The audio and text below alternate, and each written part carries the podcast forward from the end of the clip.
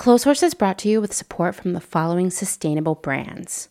Selena Sanders, a social impact brand that specializes in upcycle clothing using only reclaimed vintage or thrifted materials from tea towels, linens, blankets, and quilts.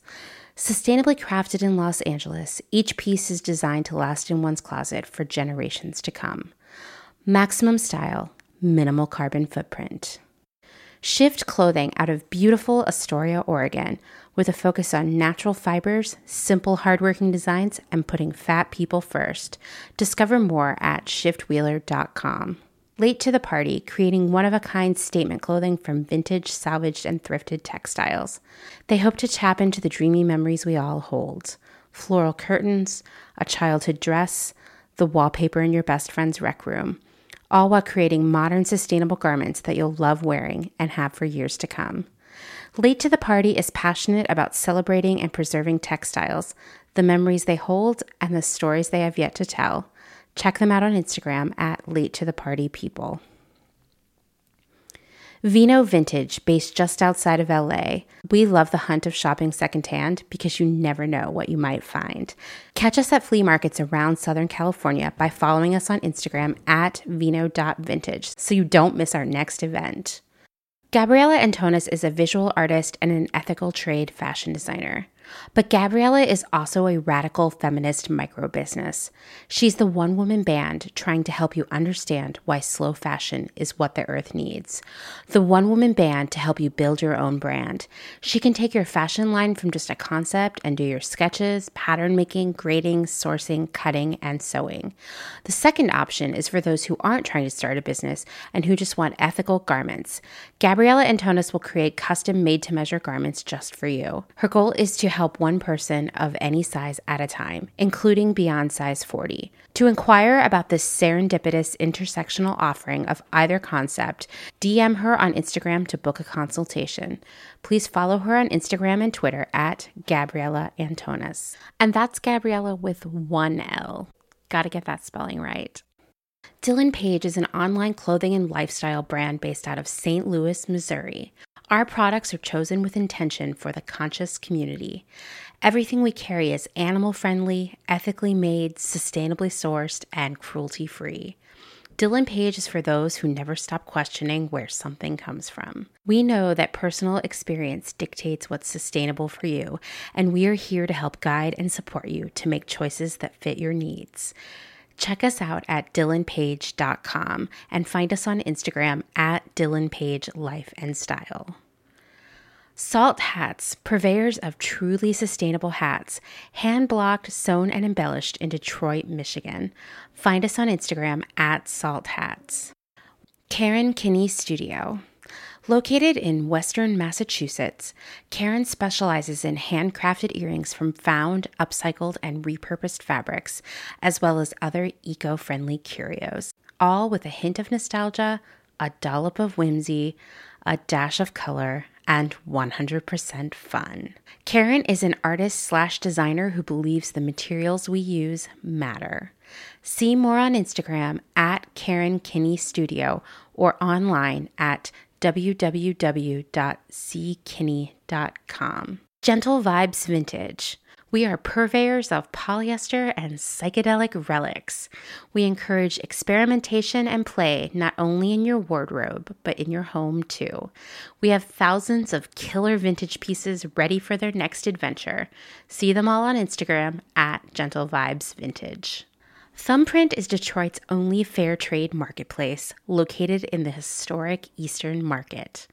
Our small business specializes in products handmade by empowered women in South Africa, making a living wage creating things they love like hand painted candles and ceramics. We also carry a curated assortment of sustainable and natural locally made goods. Thumbprint is a great gift destination for both the special people in your life and for yourself.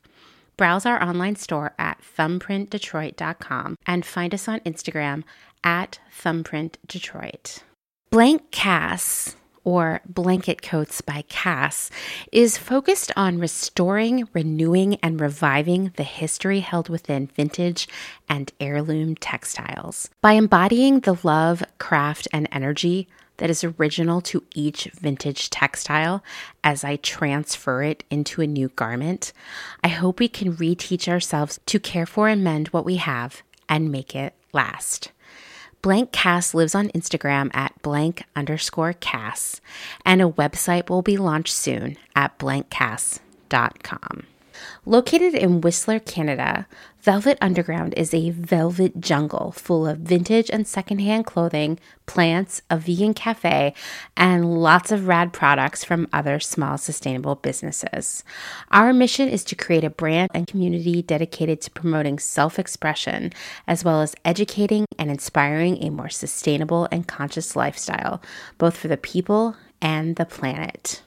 Find us on Instagram at shop underscore velvet underground or online at www.shopvelvetunderground.com. St. Evans is a New York City based vintage shop that is dedicated to bringing you those special pieces you'll reach for again and again. More than just a store, St. Evans is dedicated to sharing the stories and history behind the garments. 10% of all sales are donated to a different charitable organization each month. For the month of November, St. Evens is supporting Native Women Lead, an organization dedicated to revolutionizing systems and inspiring innovation by investing in Native women in business and leadership. New vintage is released every Thursday at wearstevens.com with previews of new pieces and more brought to you on Instagram at wear underscore st dot evens. That's where St. Evens. Country Feedback is a mom and pop record shop in Tarboro, North Carolina. They specialize in used rock, country, and soul and offer affordable vintage clothing and housewares. Do you have used records you want to sell? Country Feedback wants to buy them. Find us on Instagram at Country Feedback Vintage and Vinyl or head down east and visit our brick and mortar.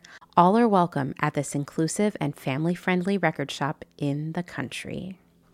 Republica Unicornia Yarns, handmade yarn and notions for the color obsessed, made with love and some swearing in fabulous Atlanta, Georgia by head yarn wench Kathleen. Get ready for rainbows with a side of giving a damn. Republica Unicornia is all about making your own magic using small batch, responsibly sourced, hand dyed yarns and thoughtfully made notions.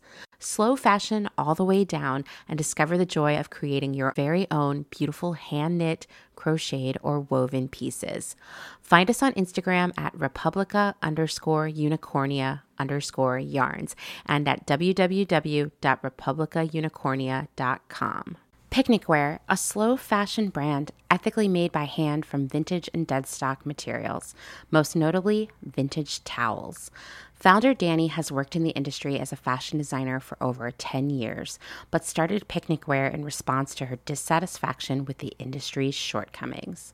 Picnic Wear recently moved to rural North Carolina, where all their sewing and accessories are now designed and cut, but the majority of their sewing is done by skilled garment workers in New York City. Their customers take comfort in knowing that all their sewists are paid well above New York City minimum wage. Picnic wear offers minimal waste and maximum authenticity. Future vintage over future garbage.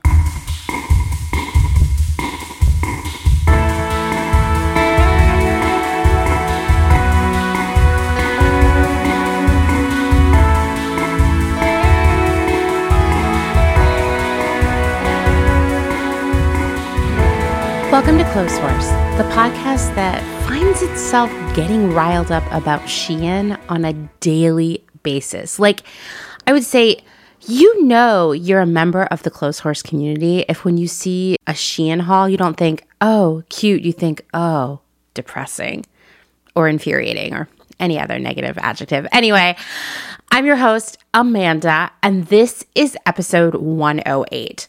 As you know, for the rest of the year, I'm highlighting small businesses, and this episode is no exception. My guest today is Rachel, founder and CEO of Cara Cara. I'm sure you're asking, what is Cara Cara? Well, it's a kind of orange, but it's also an online off price platform that offers a curated assortment of discounted clothing, accessories, and gifts from cool indie brands and designers. If you're new to the world of off price, I suggest you pause this episode. It'll be here waiting for you when you come back and go back, way back in time to episodes 9 and 10 of Clotheshorse, where my friend Celicia and I explained off price retailers like TJ Maxx, Marshalls, and Nordstrom Rack.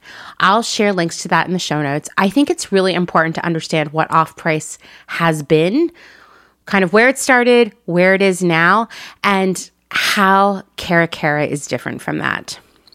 I'm so excited for you to meet Rachel, who has very similar buying experience for me. It's kind of wild that we've never met before, but I guarantee we've passed one another at trade shows. She also has a lot of experience working in the girl boss realm, which if you've listened to the department, you know I do too.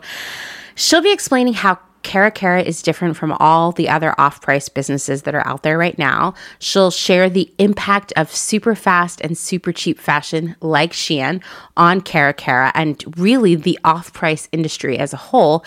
And she'll talk about how surviving hashtag girl boss made her a better leader. This is an awesome conversation and I can't wait for you to hear it. But before we jump into that, I have a bunch of messages for you.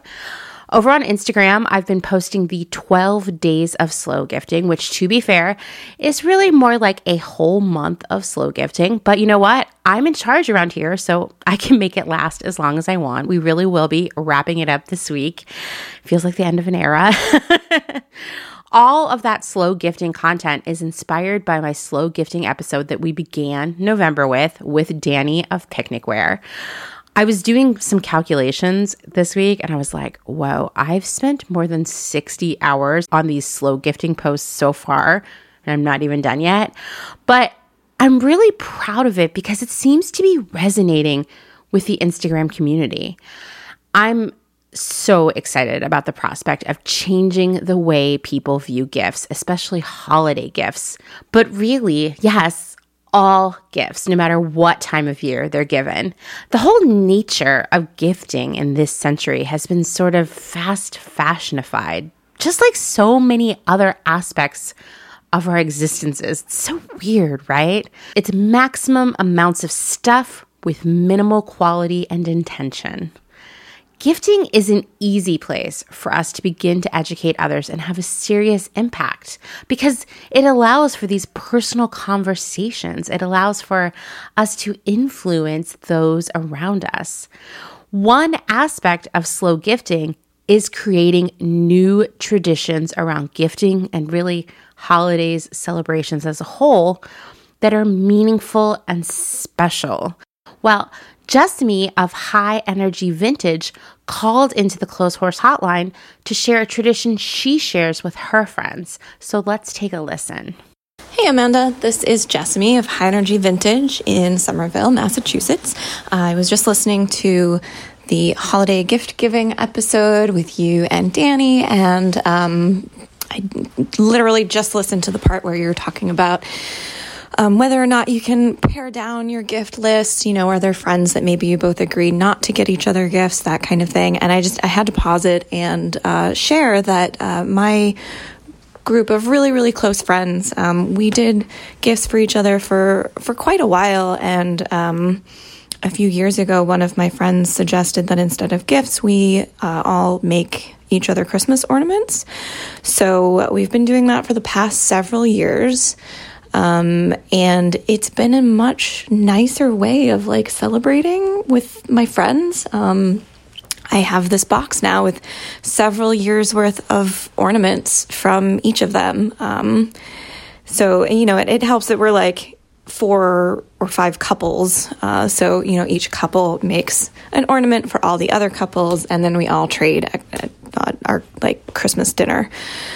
Um, and every once in a while, somebody does do something store bought, but usually people take the time to craft and make something for all the others. And it's, I can like look in this box now and I have this this box of memories of all these like sweet things. Uh, you know, sometimes they'll reference like inside jokes that our friend group has, and um, sometimes they're very like indicative of the people that made them. And it's just it's been such a sweet way of celebrating with my friends that doesn't involve having to go shopping or trying to figure out what somebody else wants or needs.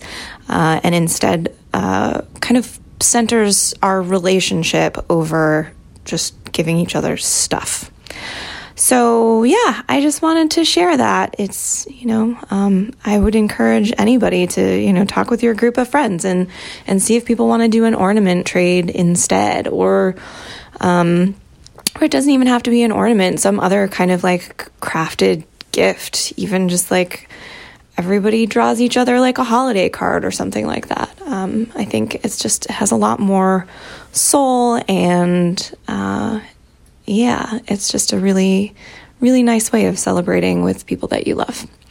Okay, that's all. Bye. Thanks for calling, Jessamy. I have to say, this message was perfect timing because I have been thinking a lot about ornaments this week. I know, what a scintillating topic, right? You know, I grew up in an atheist household. We did still observe the family traditions of Christmas, like a tree, gifts, the big dinner, that kind of stuff. Sometimes we would maybe even bake cookies and listen to holiday music, but as you know, if you've been listening to the pod for a while, there weren't a lot of warm and fuzzy holiday vibes in our family. I mean, we were a family that didn't hug, you know? In fact, I kind of grew up dreading the holidays because it brought out the worst in my family. Like I there I have a lot of issues with Thanksgiving as a holiday, right? That's a whole other podcast right there. But growing up, I particularly hated Thanksgiving, not because I was being mindful of the indigenous population of the United States, but no, because it would make my family fight, be abusive, yell at all of us. It was terrible. I always grew up hating Thanksgiving, and I didn't even like Thanksgiving food. I just couldn't see it. It was just a chance for everyone to be mad at each other in one place. But when it comes to the Christmas holiday season, as a kid, I mean, it's it's a, it's it's a tough position, right? You're like, oh, it makes my family so mean and terrible, but there's decorations, the tree, the gifts. I mean, that stuff's pretty fun, no matter how old you are. I guess you could say our family embraced the consumerist aspects of the holiday without any of the spirituality. And that may be one of the reasons holiday gifting has gone off the rails and holiday decor and everything else for the past couple decades. I don't know. As an adult, my observation of the holidays has been, you know, weird. Most years, we would travel to the ro- desert for a road trip, kind of underscoring the importance of just having some good family time together. We haven't been able to do that since the pandemic began, which has made the holidays even weirder for us. I mean, last year, you know, we couldn't even see Dylan because they were working with the public. There were no vaccines yet. Dustin and I sat on the couch and ate cheese plate. It was lonely and cold and pretty sad, you know? I'm, I know this is resonating with a lot of you. When Dustin and I moved in together years ago, I said that we had to have a tree. I really wanted something to make the holidays feel special because the combination of years of working in the retail industry on top of growing up in a toxic family had just obliterated any illusions I had of joy and light during December. We as humans celebrate holidays for a lot of reasons. And one is, I mean, let's be honest, it's to feel excited, to have something special to do, to have an excuse to spend time with others, cook things, feel happy. Obviously, there are a lot of other spiritual beliefs tied up in this, but we like to be excited about things. For Dustin and Dylan and me, even though we are rarely home at Christmas, we still have a tree. And honestly, I like to lay on the couch and just stare at it and try to feel merry. This year, we put up our Christmas tree on Thanksgiving, something we've never done before, mostly because we're moving to Austin after Christmas. And I just, I just wanted the maximum amount of time to bask in some holiday vibes since, you know, I'm going to be honest, right now I'm super, so stressed out about moving. Moving is the worst You all know this. Our tree is great though. Most of our ornaments are either handmade by Dylan, Dustin, or me, or they were thrifted. And I'm just gonna give you a pro tip. I have found a lot of vintage ornaments at yard sales and antique malls, and they're always incredible and inexpensive. There's something so satisfying about staring at a tree full of decorations with a story. I love Jessamy's tradition of gifting one another ornaments. It completely embodies the spirit of slow gifting intentional, meaningful, and thoughtful gifting. It's amazing. I'll just add here that the thrift stores are full of ornaments and other decor that can be repurposed into new holiday items. They can be used to decorate gifts or they can just be used as they are. There's just so much out there. I mean, a lot of the thrift stores out here do a special like holiday room for November and December that is just secondhand decor, wrapping, tins, cards, you name it. I can't believe how much excess the holidays produce. I mean, I can believe it, yet it still can be very shocking. if you don't celebrate Christmas or you don't have space for a tree or you don't want to give gifts or all of the above, that's fine too. The holidays are so weird, right? For one, retailers and pop culture become Christmas obsessed, as if Christmas is a universal thing that every person celebrates and loves. We know that isn't true. You might observe Hanukkah or Kwanzaa or Diwali. You might observe no holidays. I'm keeping Christmas specific content to a minimum because not everyone celebrates it. And I hate that Western culture assumes that everyone does, that this holiday becomes the predominant theme for two, almost three months out of the year, it just makes so many people invisible. For others, the holidays trigger pain, sadness, anxiety. The most wonderful time of the year isn't that wonderful for a lot of people. For myself, it's it's a mixed bag of feelings. You know, it's it's hard. Um, and if you struggle with this time of year for various reasons, I I see you, and I I know, I know how you feel, and I want you to know that I'm I'm supporting you, and I hope that you, all of you are supporting other people who struggle with the same mixed bag of emotions right now, or completely just bad bag of emotions. Anyway, thank you, Jessamy, for calling in. It was a great idea. I would love to hear that tons of other people are adopting this tradition. If you, yes, you have thoughts or ideas on slow gifting, things that you think other people in the community would love to hear, that would inspire them, that they could share with others, please give me a call. You can record a voice memo using your phone or computer, which is what Jessamy did, and you can email it to me at amanda at clotheshorse.world. Or you can call the Clotheshorse hotline. That's 717 925 7417 of course, all of this will be in the show notes. I love hearing from all of you, so keep it up.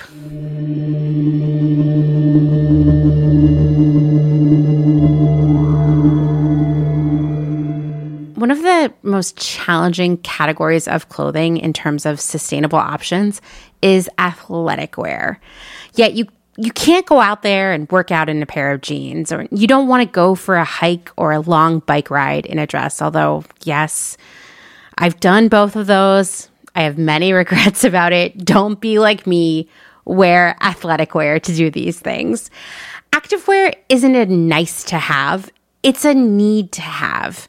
And shopping for it can be so difficult, especially if you're a sustainability minded, secondhand first kind of person, which I know you are.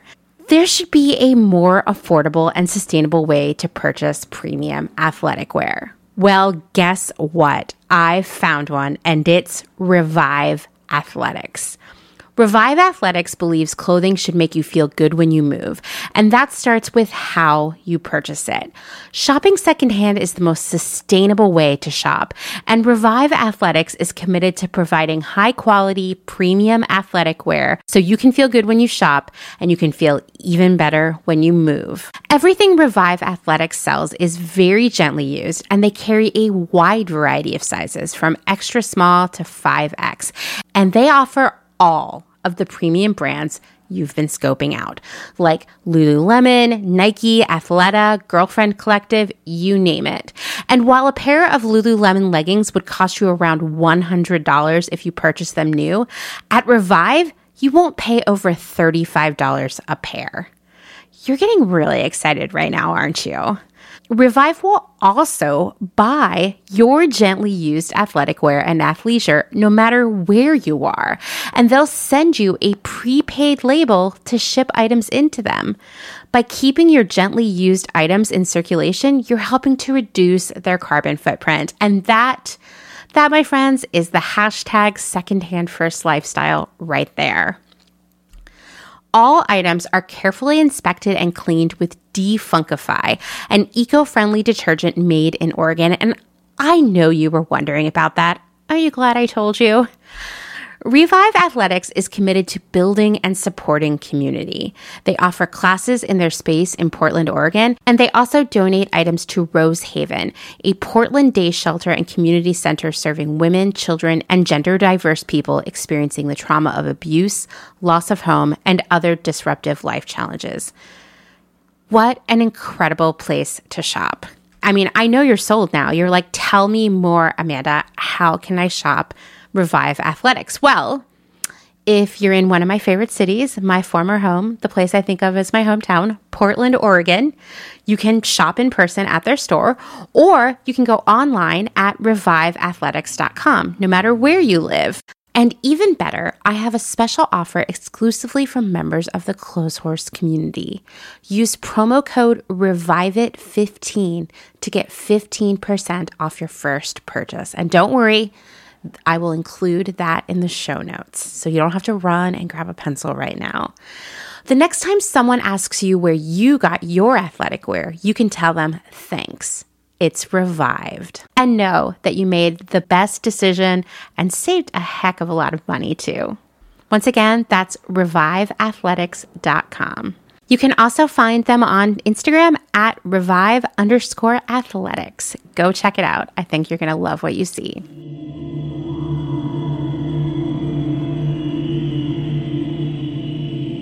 If you've been following along this month, then you know that for the rest of the year, you'll be hearing audio essays from different small business owners within the Clotheshorse community.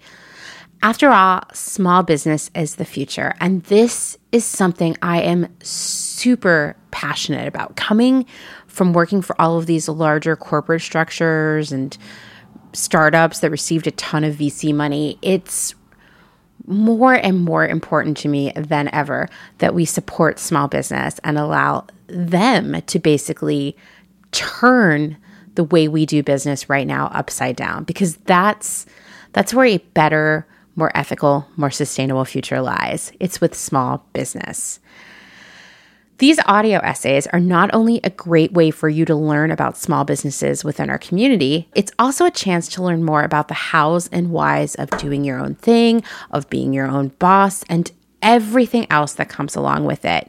You know that I believe the personal is political and our own personal stories I mean, they drive our decisions and our values. And sharing them with others, sharing our stories with others, is a way to connect with others and have an impact on their decisions and values. You know, putting a face on things, putting your feelings out there can be so helpful for others, even though I know it's super scary. My hope is that hearing these small business stories will motivate you to shop small, to be a cool, nice customer. Seriously, so important.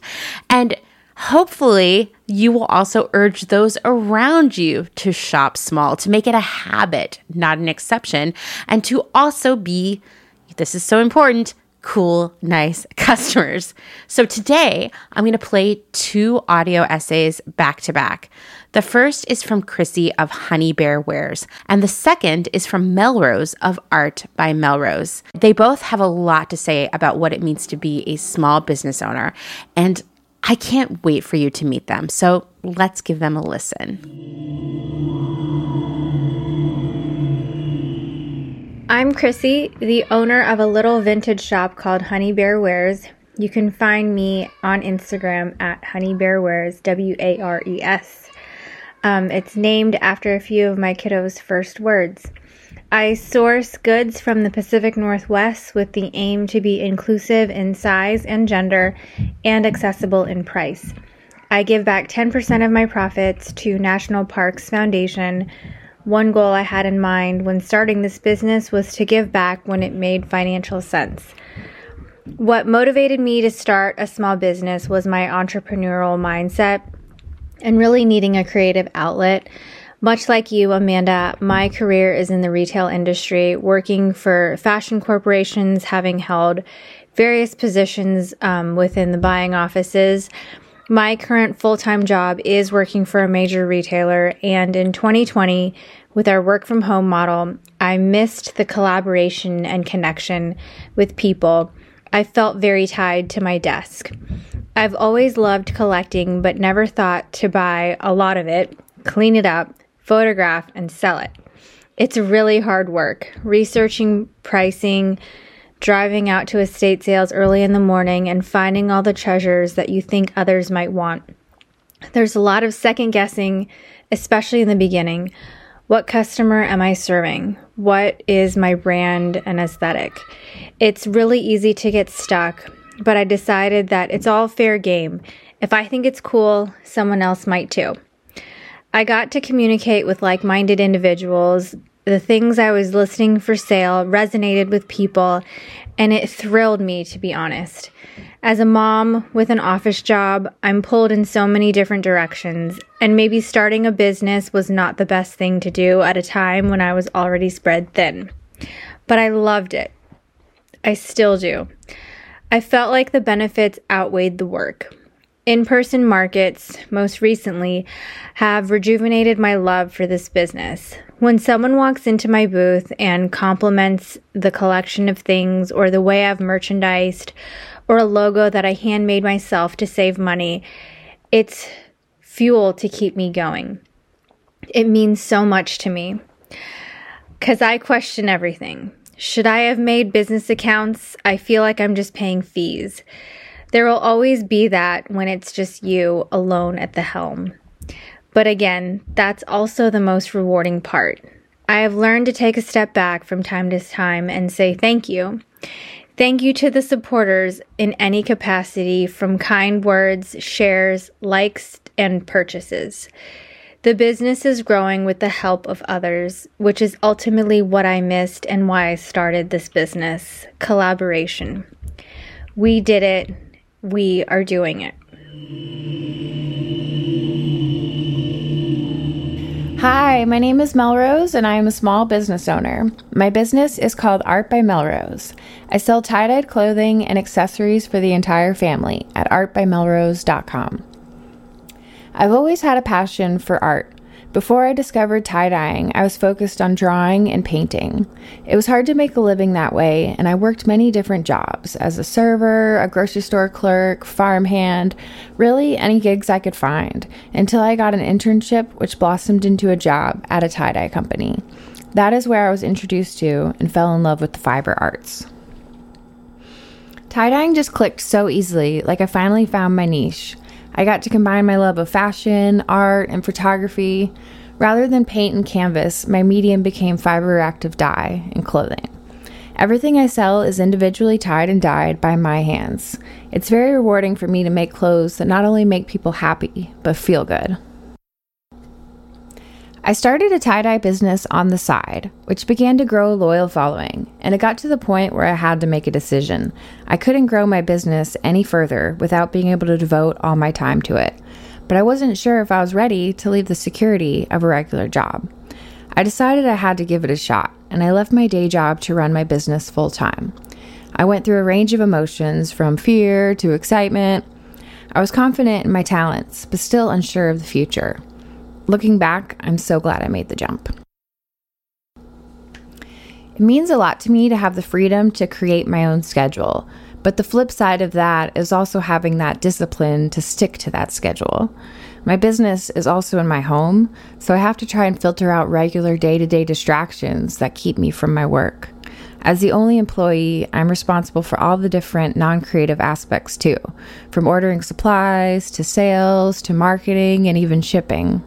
Keeping records and doing taxes becomes a lot more involved when you're an entrepreneur. One of the biggest challenges for me has been learning to ride the wave. Sometimes there are lots of sales coming in, and other times there aren't. And I'm still learning how to not get too worked up about it either way. It's a lot of work and it's a lot to keep track of, but it's worth it because the work I'm putting in is also building my future. As a small business owner, I feel I have an extra responsibility to society. I make an effort to get materials that are sourced fairly and ethically and sweatshop free. I strive to make clothes that are built to last by selecting blanks that are comfortable and fit well. My clothing is made with intent and purpose. Slow fashion rather than fast fashion. One of my favorite experiences as a business owner is when I can sell my items in person and interact with people. To see people firsthand, loving my work, trying the clothing on, getting excited, that connection is what I strive for. Kids often have the best reaction too. They just have this wonder that we sometimes lose as adults, and you can really feel their joy when they see a tie dye they love. It makes my heart happy to bring others joy through my art. If you'd like to check out my work, my online store is artbymelrose.com. I also have Facebook and Instagram pages where I post behind the scenes, process shots, and updates on my new work. My Instagram is at art.by.melrose. Facebook is facebook.com slash artwork by Melrose. And I just made a TikTok. It's pretty new. Um, my link there is at art by Melrose. So, thanks so much for listening to my story. And just know that when you support a small business, you're helping someone to live their dreams. Thank you. Thank you so much to Chrissy and Melrose for taking the time to create their audio essays. I know, trust me, firsthand experience right here, that recording yourself is so awkward, so uncomfortable. There's no one out there. Okay, maybe there are a few people. I question what's going on in their heads. Most people, let's say it that way, don't like the sound of their own voice, and recording themselves talking is excruciating. Even when you've done it for like zillions of hours, like I have, it's still so weird, trust me. So, I really appreciate all of you who have put yourself out there by doing this.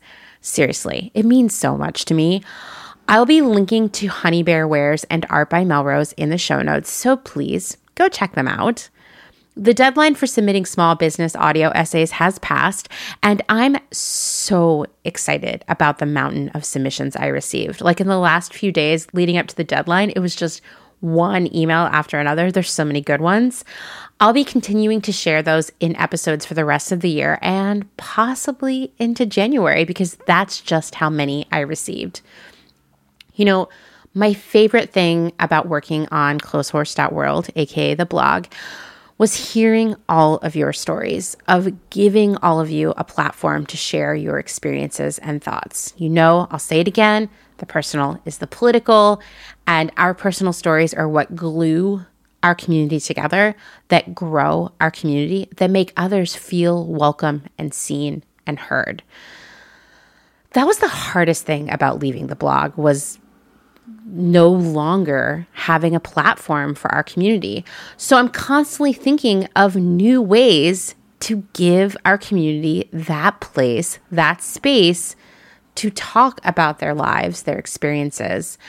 And I think audio essays are a great opportunity. Yes, you have to hear yourself recorded. Yes, you have to record yourself, but it's not that bad. There'll be a new audio essay series coming in the future. I'm going to be announcing it in the next couple of weeks, so stay tuned. In the meantime, if you have a suggestion for an essay or a theme, send it my way. Let's get more voices on Clotheshorse. And speaking of new voices on the pod, it's time that's right, to jump into my conversation with Rachel, the CEO and founder of Cara Cara. She's great. So let's go. Rachel, why don't you introduce yourself to everyone? Hi, I'm Rachel. I'm the founder and CEO of Cara Cara, which is a new off price retailer. And let's recap what off price is for everyone. I mean, we've done episodes about, which I know you've listened to, about, you know, off price retailers, but that was like a year ago. So do you do you want to define off price for everyone? Yeah, so I think that's a great way to start the episode because I do find that a lot of people don't necessarily recognize off price unless it's associated with TJ Maxx or Nordstrom Rack, which are the major players in the mm-hmm. off price retail game. Um, so off price is basically brands exit strategy for excess inventory. So when they have overstock inventory um, or excess inventory at the end of the season or really any time they will take that inventory and sell it to an off-price retailer at a lower cost so discounted cost so that the retailer, the off price retailer, can then sell it to the consumer on sale. So at the end of the day, it's meant to be an exit strategy for the brands to offload this merchandise so they can clear it from their books. They can focus on the new items that are coming in. And then the off price retailers can then sell it to consumers on sale. So for off price retailers, everything is on sale all the time. Right. But it's like, so it's changed over the years, which is, I mean, you already know this. I'm like preaching to the choir over here. But like, if you go into, say, a TJ Maxx or Nordstrom Rack, a big chunk of the inventory in there now is actually stuff that was never leftover inventory in the first place. Right. So that's a big issue with off price retailers because they grew into these huge volume businesses and brands weren't having that amount of excess inventory that you know the TJ Maxxes of the world needed to fill their stores across the United States with merchandise. So then they were going to these brands and saying, "Hey, we need more and can you produce more for us at a lower price by using lower quality products and in turn you know it really ruined a lot of different brands images i think that had a lot to do and that's similar to the outlet structure which i'm sure you mm. i know that you've talked about on this podcast before but i think you know that a lot to do with like the rise and fall of like Tommy Hilfiger and Polo um, because they were really heavily involved in this kind of like scheme. It's very, um, in my opinion, it's I like, like that choice of term scheme. Yeah, it's very schemy because normal consumers that maybe don't have the insight that people in the industry have wouldn't necessarily know. They go into TJ Maxx and they see a brand that they recognize in a sale price and they think, you know, this is it ended up here because of it didn't sell, but really a lot of it is made cheaper um, so that TJ Maxx can sell it to their customers at a cheaper price. I haven't been into a TJ Maxx for a really long time, but I did recently go into a Nordstrom rack out here in Lancaster where I live. And I, the thing that really struck me most, well, first off, my husband actually found some cool stuff in the men's department. Like there was, it seemed like the penetration, meaning the ratio of real excess inventory from designer brands was a lot higher in men's than in women's. But in the women's area, I saw just tons and tons of product from brands that I recognized as being like the fast fashion brands and quotes that come from the San Pedro Apparel Mart in LA. Um, which I'm sure, you know, you are familiar with seeing those brands around too. They're brands that, you know, at least in the early days of of fast fashion, we're supplying a lot of inventory to, you know, Forever 21, to Nasty Gal. We bought a ton of stuff there. We bought a ton of stuff for ModCloth. And it's just this like cheap, high margin clothing that just comes in every week. Um, and now places like Nordstrom Rack are representing this stuff as like real brands that are somehow on sale, but they're actually selling at the prices they were designed to sell at in the first place. Yeah, that's so interesting. I would say that's probably because a lot of retailers are now competing with Shein and these uh-huh. fast fashion brands that have the dirt cheap prices. So, in order to kind of attract a Gen Z or a younger customer, their strategy is probably to find some fashion items that they can make it appear like they're on sale. So it's kind of like that fake sale. Um, and plug those into their store and try to attract that customer because I think for maybe a younger consumer that is shopping at those fast fashion retailers that just keep getting cheaper and cheaper and cheaper, you know, how can a Nordstrom rack compete with that? So I would imagine that's what they're trying to do there. And I think um, kind of talking about the experience of going into like a TJ Maxx or Nordstrom rack is so interesting because those retailers have really focused on the in-store experience right so they've had a lot of trouble bringing that mm-hmm. online mm-hmm. but in store they're like this is a treasure hunt you're going to come here and like hunt for treasure and i think that is how the stores have come to be where they just buy up a bunch of stuff and they don't really care what it is. They're like more stuff, more stuff, more stuff, treasure hunt. And so that that's kind of the name of their game and they just fill the store with all of these things and they're like our customer loves it. They come in and they hunt for their deals and really it's like are are these actually deals, right? Like to your point about the fashion brands from Santee Alley to them creating cheaper product with brands to fill the stores. Yeah, I mean, I, I I find it so interesting because I remember there being this turning point. and I want to say it was around the time I was working at Nasty Gal, where a lot of those vendors in Santee Alley and the San Pedro Apparel Mart were hitting really hard times because they had built their business off of Forever 21. And what Forever 21 was doing was making more and more of their stuff on their own with their own factories. I mean, not that they owned them, but their own factory supply chain in Asia because they were getting even crazier low prices, right? And they needed to be mm-hmm. selling stuff even cheaper to stay competitive. And so a lot of these vendors were really hurting because that had been their big source of revenue for them. But they still had places like, you know, Nasty Gal and ModCloth and like Lulu's and all these other e-commerce retailers that were selling their mm. stuff and doing pretty well with it but then slowly those those retailers went away right? I mean i know lulu's is still around and modcloth is still around but they make a lot of their own stuff now. And you know this just the whole industry changed and i feel like those vendors are staying in business now selling to these off-price retailers yeah, definitely. I think it's probably a mix of off price retailers and maybe small boutiques that mm-hmm. don't have a production team or maybe don't have the means to to work with overseas factories so they find it easier just to go down to Santee Alley to fill up their stores like I've seen several boutiques that all look very much the same, even very popular boutiques, and they don't really list the brands. But, mm-hmm. you know, I'm always zooming in on the images on the website and like looking at the tags, and I'm like, I know where that's from. I know oh, where that's totally. from. And- me too. Me too. And even in LA, there are several boutiques that I know people think of as like maybe higher end or more premium that are absolutely carrying product from those brands because I, I recognize it.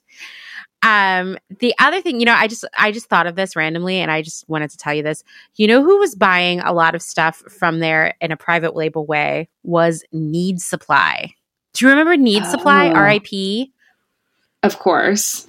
Yeah, they were doing a lot of their own private label stuff using several vendors from Santee Alley because I knew that because their uh the showrooms would show me the stuff that they're working on for Need Supply when I was at Nasty Gal.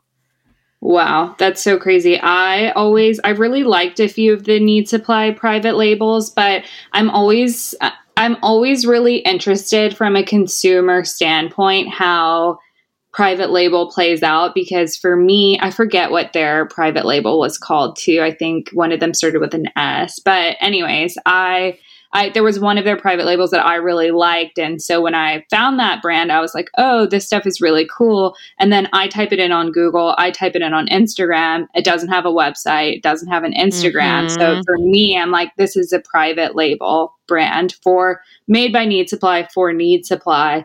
But I'm like, why don't you just call it like made by need supply but yeah. what's the difference with that with private label and from a consumer standpoint like I feel like that's a little bit schemy too because they're making it appear like it's a brand, but it's not actually a brand. It's made by Need Supply. And like you said, it's, you know, they're going to Santee Alley and just being we'll take that, we'll take that. Can you do this in a different color? They're probably not actually doing much design of it on their own. So I just wonder from a business perspective and from a consumer perspective, you know, are other are other consumers aware of that? Are they googling these brands and being like, "This is a little bit weird"? You know, where mm-hmm. is this mm-hmm. brand from? I mean, I, you hit the nail on the head with that, with all the scheminess, because that is true. I don't know. I, I feel like there are a lot less retailers like Need Supply or like Nasty Gal that exist these days on the internet because like they've all gone under all the multi-brand brands, right? But that cheap private label thing was such a strategy in retail for a, like a good 10 years there where it was like okay you're going to carry these nice brands that are lower margin. So to make up for that and this this is something that comes with strings the strings attached that comes from VC funding always right? It's like you have to hit maximum profitability as soon as possible. So it, the solution has always been and then you're going to make up all that lost margin with your own private label product. And you know, for someone like Need Supply who might have seemed really huge, but ultimately doesn't have the buying power of, you know, say an Urban Outfitters, right? Would mm-hmm. go to these vendors in Santee Alley where they would do special colorways or special makeups and let them buy like 200 units you know but really mm-hmm. all it was was like we're going to take that style here's the pantone for the color and sew our label into it there's no like yeah. tech design or fitting. I mean, we did this all day, every day at Nasty Gal. Like, I, you know, I'm not ashamed to admit that that's what we were doing. right. And so many brands are doing the same. Yeah, yeah. One of my friends worked for a boutique in um, Los Feliz, and uh, the owner was like a monster and did lots of really bad things all the time to her. But she was like really scandalized uh-huh. that this owner was going to Santee Alley, buying clothes, taking out the tags, and sewing in her own boutique tags. And I was no. like, oh no, that is like par for the course, bro. You know? yeah. Ooh, that's bad. That's yeah, really bad. Yeah. I, um, as far as I can tell, that person's probably still doing that. Um, anyway. Um, wow. Yeah. Yeah. Um, okay. So you are the CEO and founder of Cara Cara. Did you like come out of the womb? You were like, I am when I grow up, I'm going to start my own off price brand. You know, it's been a long journey of working at a lot of different retail companies. I think when we first spoke, we were like, wow, we've had very similar experiences. We've both worked at a million different places. We have very well rounded experience.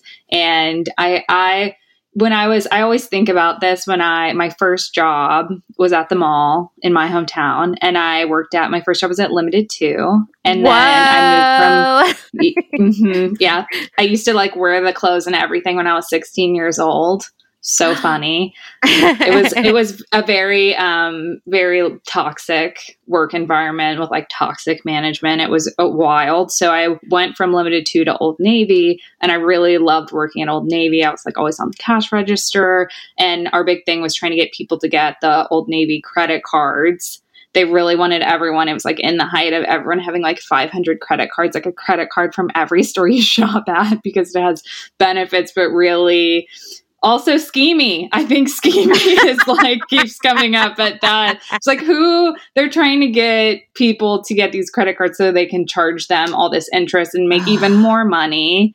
And so i think when i worked at old navy you know i never really thought about i'm from a small town in clarksville tennessee like i never really thought about where the merchandise was coming from. I just knew that it showed up at our store. And I, I never really like thought about it. You know, I was like, this is a fun job. Like I love clothes. I work at them all. But, um, you know, and then I, I went to college and I studied fashion merchandising actually. And I was like, oh, this all makes so much more sense. There's like a whole team of people doing all of these things. And so I kind of ended up falling into retail buying and I moved to New York. I worked for a bunch of different companies. I worked for um, Gap Corporate. I worked at Rue La La when flash sales were a really exciting off price strategy, which is really interesting. I kind of mm-hmm. got to work there in the height of all of that. Um, and it was, you know, really cool, like young kind of startup vibe to work at. Um, so I kind of I had a little bit of off price experience from that, and I went from there to Macy's. So I worked at Macy's corporate, which is incredibly corporate. Not um, surprised. yes. so like puts the corporate in corporate. It was very, you know, buttoned up. Um, I worked in Macy's on 34th Street above the stores. It was offices from the 80s, you know, no windows, cubicles, uh. just really really, really old fashioned, uh, but got a great experience there. Learned ins and outs of buying, met some really talented people. And from there, I ended up getting a job in LA for a, a smaller company called Bando. And they hired me as their first buyers. They, they wanted me to come in and kind of shape uh, their whole e-commerce experience. They were really growing the direct-to-consumer piece of it, and they wanted to bring in all these third-party brands. So I got to come in and really grow their third-party program, grow their website. Um, I did that for four years, which was also, you know, it was a really cool experience in the sense that I got to shape a lot of what they were doing. The product was really cool. The brands we were working with were amazing. Like so many indie brands that I had admired for years, I was getting to work with. And then from doing that for four years, I started to realize like, oh, Bando has a lot of excess inventory. The third party brands I'm bringing in, some of it's not selling. You know, kind of like, what do I do now? I have all this inventory. It's kind of just like hanging around. And they, so traditionally, Bando would sell their own line to TJ Maxx. And I would have, you know, my mom in Clarksville, Tennessee calling me being like, oh my gosh, I saw Bando at TJ Maxx. And I would immediately like cringe and be like, oh my gosh, like there has to be something better. I can't even think about the cute little notebooks, like what they're sitting next to in that store, like how yeah. embarrassing and just like the the whole like lost brand integrity of it. And I think right now we're living in an age of kind of like oversaturation of new brands, right? Like so mm-hmm. easy to make a Shopify, so easy to build an Instagram and with that, you know, you're speaking directly with your customers. So you're able to build these kind of hyper curated brand image. Like we want to be perceived this way. And we're able to do that because we're speaking directly to our customer. But when you give your product to TJ Maxx, you have no idea what it's going to look like or be like. And a lot of companies try to give their excess inventory to TJ Maxx Canada so no one ever sees it. So that's kind of the goal for a lot of these companies is like let's just kind of like slide it under the rug, give it to TJ Maxx Canada, no one will know. Like how will they know? No one will know. No one will know? know unless they go to Canada, I guess. Yeah. Yeah. so I guess with that being said, I, I had just kind of started talking to a lot of the brands I was working with. I'm like, hey, what are you guys doing with your inventory? And they were like, you know, we don't have a good ex- exit strategy. We're working a little bit with this or that. We're doing these sample sales, but they're not moving a ton of units. We put some stuff on Depop. Just a lot of them were trying different different things to move their inventory. A lot of them didn't want to work with TJ Maxx because of you know the brand integrity piece that I was just talking about.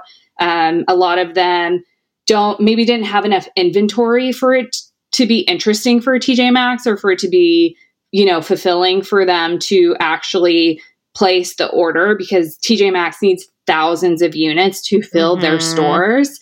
And so a lot of these indie brands have 20 of this, 50 of that, 5 of those. And for TJ Maxx, they're like, I don't want it. That we want thousands of units, which is how they started producing all of the items like we were talking about in a cheaper way because they need thousands of units to fill the stores. And so a lot of the indie brands were were like, yeah, we don't have a good exit strategy and I was like, well, this seems like a huge white space opportunity. Like I think I could do this in a way that feels good for brands. Like I'll reshoot everything. I'll make it feel new and interesting. It's all really cool product from really thoughtful brands. Like even though it's excess technically, it's still really good stuff. Mm-hmm. And so mm-hmm. it seems like there there should be a place for all of that to go where it's on sale all the time. And so for customers, like how exciting to find a website where we have all these great indie brands with discounted products and being able to shop all of those in one place. Um, so I kind of wanted to bring the off price experience online because a lot of these brands were focused on the in store treasure hunt. And I was like, I think I can do this online. And I know all these brands and I know they have excess inventory. So I kind of started to ask them if I if I did if I started an off price retailer, would you want to work with us? And all of them were like, absolutely. Like, we need that. Like, we're so down. And I was like, okay. And that was kind of all I needed to hear um, in order to kind of run with it from there. So that's kind of how the idea came to be. And then, you know, how I did I I knew from my past from like working at Rue La La and I was actually at Macy's when they w- launched their backstage initiative, um, Macy's Backstage, and that quickly became you know the star of the show at Macy's. It's like the really exciting area. Everyone wants to work there because that's the only area of the company that's really like growing mm. and flourishing right now. So I kind of just from those experiences, I was like, I know off price is a really great industry.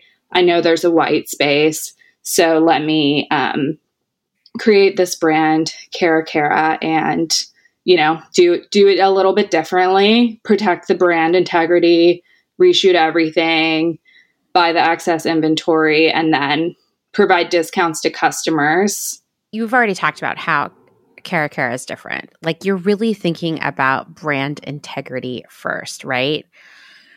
how do you ensure that you're protecting the brands and like maintaining that like premium energy if you will yeah definitely so uh, one of the ways that we're different is that we curate our inventory so when a brand sends me their off price list i'm not like we'll take it all you know i'm like right we'll have this this looks amazing that's amazing you know i can see why that didn't sell because it something about it is funky, you know, or whatever. And so right. I we're more thoughtful about the pieces that we buy because how I mentioned before that at TJ Maxx is focused on the treasure hunt. We really want to be more just like a curated marketplace.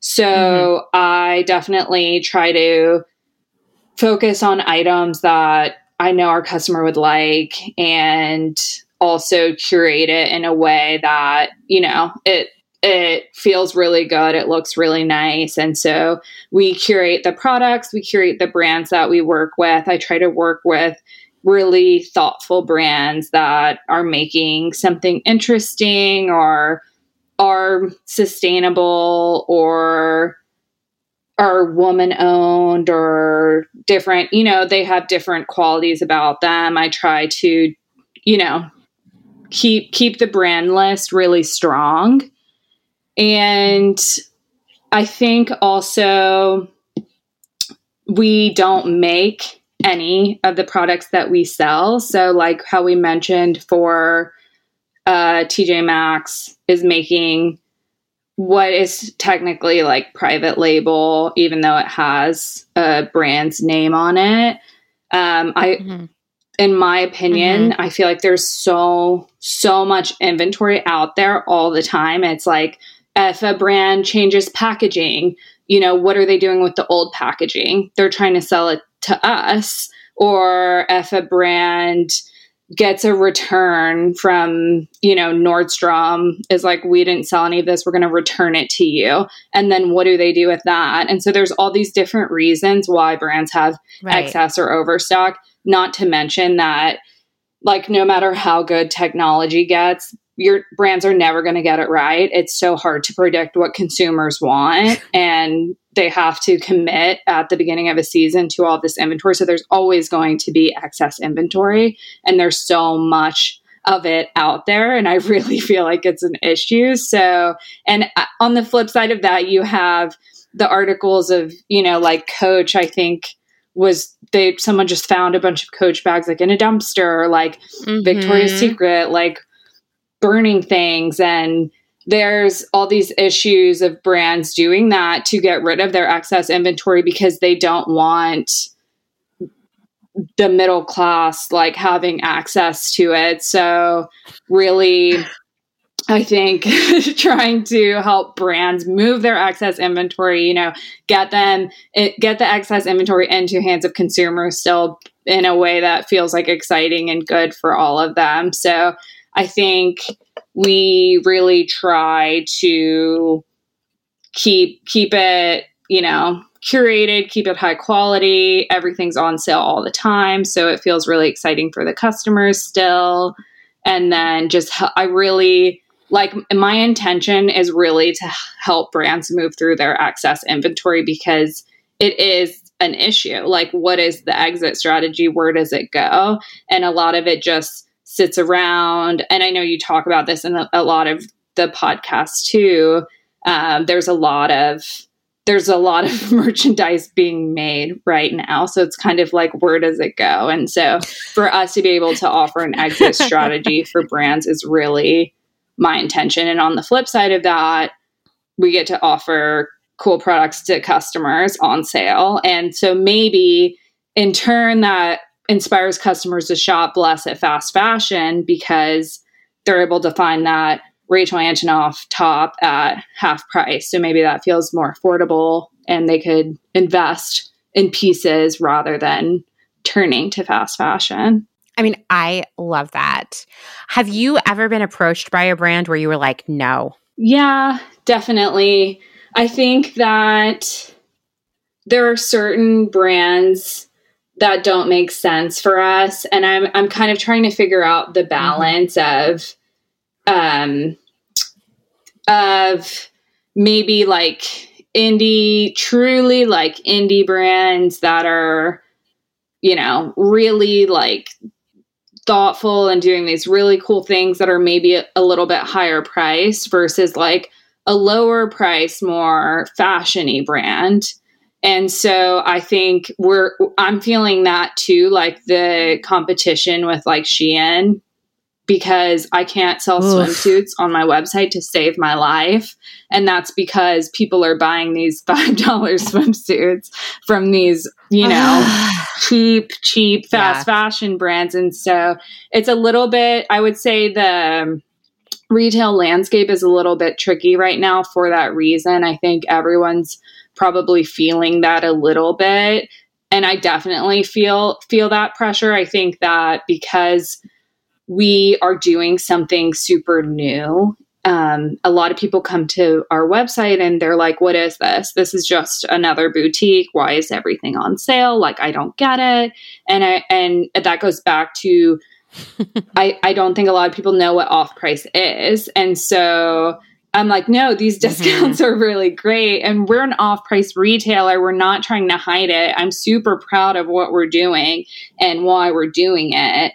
So I think communicating that to the customer is a little bit tricky. And then there's always pushback. Well, d- these are still too expensive. And then I'm like, how cheap do you want this stuff to be? Like, Ugh. this is these are great deals. So um, I think that's that's a bit tricky in the current landscape. Yeah, I. Uh, I feel like no one can compete with Shein, and it it really frightens me that maybe the prices that Shein offers are going to become what we all think are the price of things.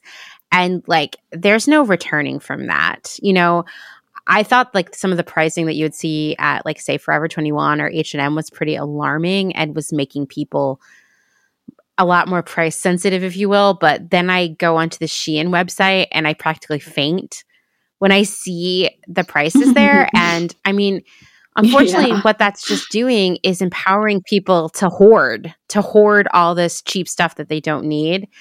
And I, like, I don't know how we dig ourselves out of that. It's really scary to me. Every time I see a post on social media that is anti Shein, a gazillion people have to pop up and be like, "Yeah, but it's so cheap." You know, I know. That's why I love it's it. So and I'm like, no, it's so crazy. I know. I, I, uh, I don't know what we do there. You know? Yeah, I was at a bachelorette party recently. I'm 31 years old. Everyone in the group was 31, and there was a theme for one of the days on it was like a boat party and the theme was um, disco cowgirl and so all of these girls that are my age and a lot of them work in retail had bought outfits from Shein and wore them on the boat for this specific theme. And the next day, I was one of the last people to leave the house. So I was like cleaning up and I was taking the trash out. And I noticed that everyone just took off their clothes and threw them in the trash. And I was like, I'm, I'm bothered. I was like, I don't know how, like, conscious 31 year olds could do something like that. Like these girls work in retail and they know. And I was just, I was ah. shocked. Wow. I'm so sad.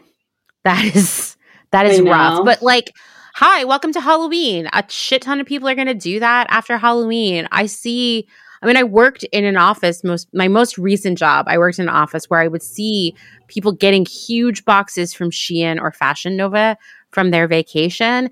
And I know that they wore those clothes and then trashed them. Like because they were yeah. just for the vacation or just for the bachelorette party or whatever they were doing. And like that stuff's not disposable at all. And it's such uh it's one of those things where I'm yeah. like for all the people who are working so hard to do good things and then you see that going on, you're like, how how do we keep powering through and how do we change minds? How do we make that never happen again? I don't know yet. I don't have the answer. I don't know yet either. I know. It's so disappointing but i would love for you know i and i i'm almost I can't be surprised that the conversation has gone this way because it's true that that that is something that I think we're competing with. And I think to your point about Nordstrom Rack having those cheap fashion brands like that has to be what it is. And so mm-hmm. it's like none of us can escape it. They're making things thinking making things complicated for a lot of different retailers. So I can only hope that by offering discounts so all of our discounts are like at least 30% off everything on our website up to 70 or 80% off. So it's really, you know, great deals on our website. And I hope that people can recognize that and kind of look to our website to shop for deals on more thoughtful products than turning to fast fashion. That would be my one true hope. Like if I had someone come to me and say, I was going to look for an outfit on Shein, but instead I was like, I'll find something on sale at Cara Cara. I would like shed a happy tear. Me too, actually. That would be amazing. so, yeah. I have questions about how the pandemic has affected the business because last year when we recorded the episode about off price, I guess it was two episodes, it was early in the pandemic, right? Like we were like, any minute now, this is going to be over. And a lot of analysts were like, this is going to be a gold mine for off price because retailers canceled like everything. A lot of it was already made. And the the I, the thinking there was that like Nordstrom Rack and TJ Maxx and Ross and all of them were going to swoop in and buy all that inventory. I don't know if it actually happened because I I had been like I should go to those stores and see what I see there, but then I didn't. and I'm I'm regretful yeah. because I really want to know the answer, but I mean, did you find that you were getting a lot more I don't interest and like access to stuff that maybe you didn't have before? Definitely. I was getting tons of brands reaching out to me every day. They were telling other brands about us. I was getting constantly like I'd almost use the word bombarded by people wanting to work with us and give us their inventory because all of a sudden, you know, everyone was panicked. It was crazy. And yeah. they not only are they sitting on their own inventory, it's you know, stores weren't taking their orders or sending it back to them. And so everyone was kind of in this state where, oh my God, what are we going to do with all of this stuff? And a lot of them were coming to me. And at that point, we had we had just launched in September 2019. So the pandemic started in March 2020. So we were like barely six months old. And have never, you know, we're super small startup. We don't have any venture capital money or anything like that. And so for me, I didn't have the financial capabilities to be able to support all of these brands, even though I would have loved to. But it got me really thinking like how can i support these brands right? Like at the end of the day like i said my intention is to help these brands move through their excess inventory. So i felt mm-hmm. especially compelled. I was like this is a crisis. Like what are we going to do? And so yeah. i started doing flash sales on my website um, which actually ended up being really great and that like I mentioned too, I used to work at Rue La La during flash sale. So I was like, why don't we bring that back? why don't we try to make that cool again? And it kind of made sense for us in a way that I actually wasn't super picky about the brands that were in the flash sale. I wasn't picky about the products they put in. I was like, let's go. Whoever wants to be in it, whatever inventory you want to put in it, I will put it on my website. And so we kind of took the website from at that point we probably had like 300 products and I probably added in like a thousand to 1500 new products during the flash sale wow. like all these really cool new brands and customers loved it they were like shopping. That was that week the first time i ever did this flash sale that was the best sales we've ever had. Like i've never been able to compete with that. And it was this really special moment in time because all of the brands were kind of coming together and we were getting a lot of support. Like a lot of people were posting about it. Customers were posting about it.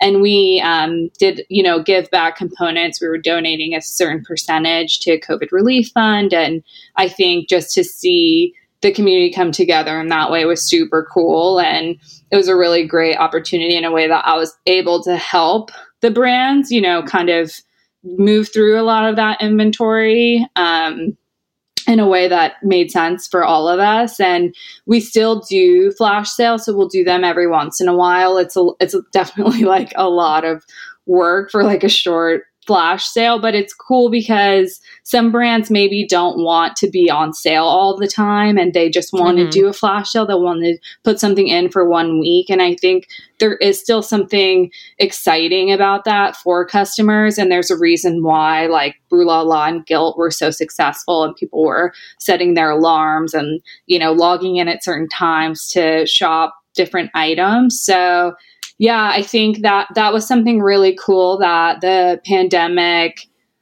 kind of pushed me to do. And then I think from there, it it was super interesting because we went from all these brands having all this inventory, then everyone slashed their orders for fall. So yep. fall came around and I was having a really hard time getting anything. And I'm like, who has candles? I'm like, someone give me candles. I know one of you has them. like, I need them for holiday gifting. You know, just certain things that are usually not hard to get was like impossible. And it's because also with that, the trends are changing. People were buying all this home stuff and there was a lot more um, fashion in the overstock market because people weren't buying new clothes. And so I think those things have been really interesting to navigate. And really, one of the biggest problems with off price is just the consistency of when products are available. It's, it's, there's, it's unpredictable, right? When a brand uh-huh. is going to come to me and say, I have this really cool, like of the moment item excess overstock we're changing the packaging we have all these units and i'm like amazing. But i might never get that product again. And so it's really hard when you have a product that sells really well and you can't chase the inventory because that's all that there is and you can't like that's I think how TJ Maxx got themselves into that place of like we're going to recut that because it did well. And in mm-hmm. a sen- in a way it makes sense for them and like we mentioned as far as like margin building, like you can definitely cut costs that way, get bigger margins, grow your business and that I believe is how they ended up there. But definitely with the ebbs and flows of the pandemic and the different sales trends, it's been incredibly inconsistent about the products I'm getting. I feel that we're getting back to homeostasis. like I think things are starting to normalize a little bit. So um yeah, it's it's definitely it's it's super tricky to navigate and then now it's like the issue with the ports and every, everyone's like can't get their inventory right now. So God, yeah. I, I luckily it doesn't it hasn't affected me. I, I feel like and that's the thing, right? Like I'm saying it was hard to get certain products, but there there's never no products. That everyone there's always right. brands that have excess inventory. So there's always product for me to get, it might not be the product that I want. And that's the reality of off price. And so that's been the challenge of like kind of balancing that. Yeah, yeah, I could see that. I mean, it'd be interesting to see because I was thinking about you this morning. I was in a meeting with a client and they were just talking about all their supply chain issues, which is like all anybody can talk about right now because it's really scary. And I kind of feel like you're going to see a ton of brands reaching out to you around February because they're going to have like pushed out inventory, pushed out inventory pushed it out and then they're going to be like uh shit this isn't like relevant anymore for what we're doing we already have like spring stuff coming but who knows because the supply chain stuff could go on indefinitely. Like, I don't see a solution on the horizon right now. I don't see a solution either. It's so chaotic, but I I feel the same. I think so January chaotic. or February, I'm I'm going to be um, bombarded a bit again, and I think it could be a really good thing for us. I think we might be able to get some really cool brands again, or some really, you know, great inventory from brands that maybe haven't had it for us in a while. So I'm kind of excited mm-hmm. to see mm-hmm. what comes from that, even though it is unfortunate. But at the same time, it's like I have to be super mindful of like seasonality too, just because of, you know, I can't buy a lot of stuff and hold it for next year, which is what a lot of totally. like TJ Maxx or Nordstrom Rack would do is they'll they'll buy stuff up at the end of the season and they'll kind of just hold it and it, you know, holds up the cash flow of the certain items in a way that like I'm not big enough to do right now. So it'll it'll be interesting to kind of see what what type of products they have at that time. So what do you want to do next with Cara Cara? I mean, first off, how many employees do you have? We have two employees. I have Okay, so you're a small business. We're very small. um, it's myself, and I have two girls that work in our office in LA, Kathy and Jasmine, and they're both incredible. Um, one of them does operations, and the other one does graphic design and creative. So it's kind of the three of us really moving things forward. So, what would you like to do next? Like, how do you see the brand growing? Yeah, so I think for us, growth really looks like bringing on more product. So I feel that for us, more product. Sorry, the dogs are barking. There it goes. knew it was going to happen. Luckily, my headphones are still going strong though. Yeah. Um, we knew it was a matter so of time. Is it? Can you hear them barking, or is it okay? Okay. Okay. Cool. So for us, I think we need to bring on new brands, more inventory. I think what I really found during the flash sale was that one of the reasons why it performed so well was because we were able to have so many products on the website, right?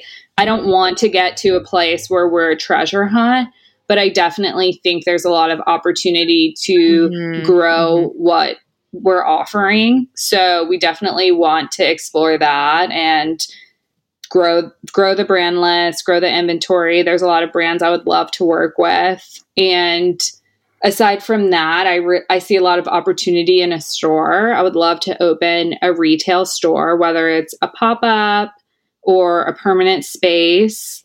I would love for customers to be able to come in and shop and see the products in person and really see the quality of them. I think we could do off price in such a different way than TJ Maxx um, or Nordstrom Rack. Like, I, I find their stores very overwhelming, and I think we could do it in a really clean, exciting, fun way.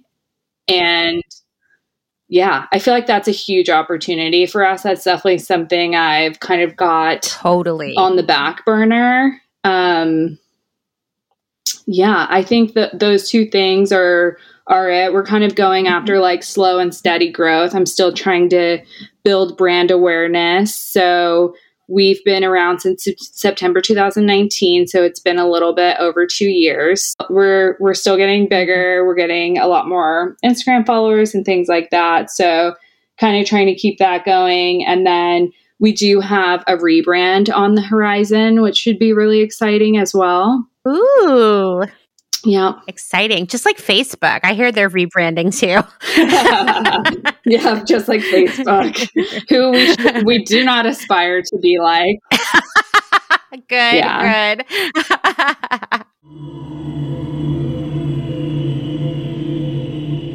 hey, everyone. I'm so excited to announce that one of my favorite brands, Nooworks, is an official sponsor of Clotheshorse. I've been a fan of Nooworks for a long time because they have unique prints created by some of my favorite artists. If you're looking for an article of clothing that you can proudly outfit repeat for years and years and still receive compliments from strangers everywhere you go, Nooworks is the brand for you. Seriously, one of my all time favorite Nooworks purchases is the Dahlia mock neck dress in the ash and chest print Better Days. Everywhere I go, someone is blown away. I may have recently received a free breakfast taco from a barista just for telling them where I got my dress. I've also found that while all of the Nooworks prints are unique conversation starters, all of the pieces themselves are easy to mix and match into an almost infinite array of outfits. Dress them up, dress them down. The outfit repeating potential here is massive. The silhouettes are designed to make you feel good, happy, and just generally full of positive vibes. And Nooworks offers sizes extra small through 5X with plans to continue to expand sizing. And oh, yeah, they make adorable kids' clothes too. Well, now that we've covered all of the aesthetic reasons I love Nooworks, let's get into the serious stuff. In a world where it's progress, not perfection, Nooworks is constantly striving to do better and better, always with an eye on progress when it comes to sustainability. All Nooworks products are made by a small team in limited batches in California. You won't see any ridiculous waste over here. In fact, the company is constantly working to reduce their waste. As part of this commitment, Nooworks has been offering packs of scraps for all of you crafty types to turn into your own cool, unique projects. And they even sold a few zero waste pieces recently, which was really so cool and something you just don't see out there as much as you should, right? On top of that, Nooworks now offers Full Circle, a resale platform for Nooworks products, because the idea is that these clothes should remain in circulation and be worn just as much as possible for as long as possible. Nooworks is a woman owned, women run business. There are no venture capitalists or big investors involved, just a small team of incredibly nice people. And they're working hard to do the best they can for the planet and its people. Everyone involved in creating Nooworks products are paid a living wage. And Nooworks tries to source all of their materials in the USA and work only with incredibly nice people. Their hope is that every Nooworks purchase will be a shining gem in your closet that you will cherish forever or hand down to someone you love. Once again, I'm just so proud and so honored to have this amazing brand as a sponsor of my work here at Clotheshorse. Go see why I love them so much at nooworks.com or find them on Instagram at nooworks. And that's new N O O.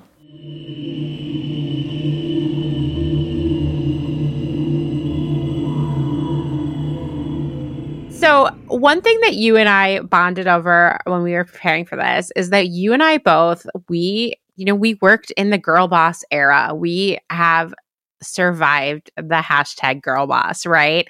Um, and I think, I think, I mean, I don't want to like take words out of your mouth, but I know that I came out of that like I don't know, just so much more educated about how to be a leader, how to be a mentor, how to be a better person to the people who work for and with me, right? What have you learned from surviving the girl boss era? Oh man, what haven't I learned from that era? I right. It was hard. It was hard.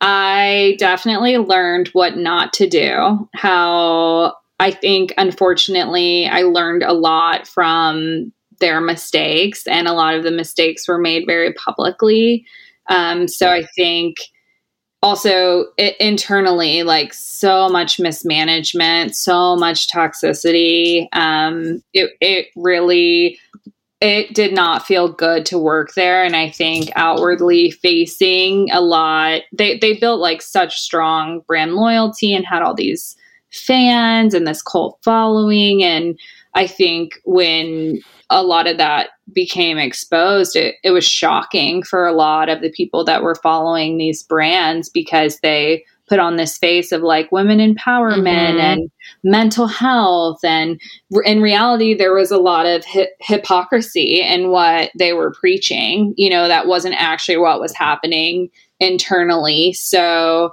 I, I think for me in launching my own brand i was like i i'm not doing any of that. I'm doing things a hundred percent different, you know, as far as a, a diversity in photography. That was a big thing I took away from my last job. It was a, a real struggle to get diverse bodies, diverse skin colors in the photography. And it was something that I really, I would fight for. And I they wouldn't do it. And so that was something that was really important to me when I started my own brand. I also think just the mismanagement and the preaching of like, this is such an amazing place to work. You should be thankful to work here.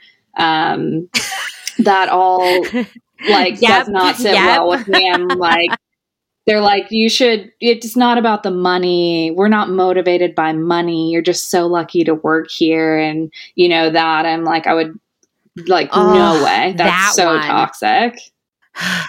That and that one is so common. Yeah. like the like we're on a mission. This isn't about the money. And you're like this is a company that sells things.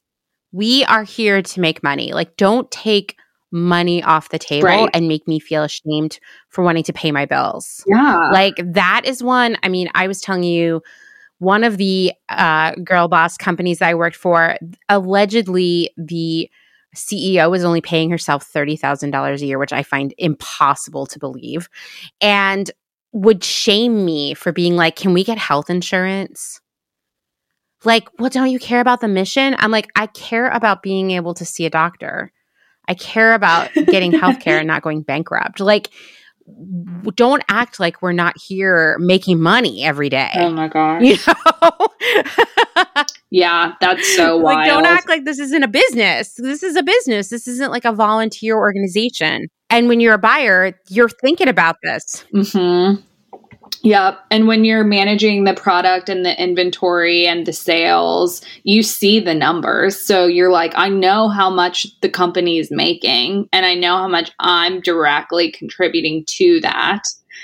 So for them to then be like, we don't have the money, it's like, yep. well, then where's the money going? Because I see it. I know the margins we're making and I know the volume we're doing. I know roughly the salary of everyone who's working here. Totally. Like that's the thing. It's like don't insult my intelligence. You know, I know what what how much money we're bringing in every week here. You know, and if we are somehow spending all that money on other things that I don't know about, I'm concerned. So there's a problem here no matter what. Like either we're really bad at managing our money, which to be fair has happened to a lot of these girl boss companies, But on the other hand, maybe we're just being greedy and pretending that we're on some mission that should somehow make us not want to get paid. Um, but somehow this mission involves selling lots of fast fashion and things like that. Like I, I it, it's so ridiculous. I, I don't know about you, but like I feel like it took me a few years to really sit down and admit to myself that I had been traumatized by these jobs, that I had PTSD that was affecting my ability to feel good about myself and to make good decisions at work.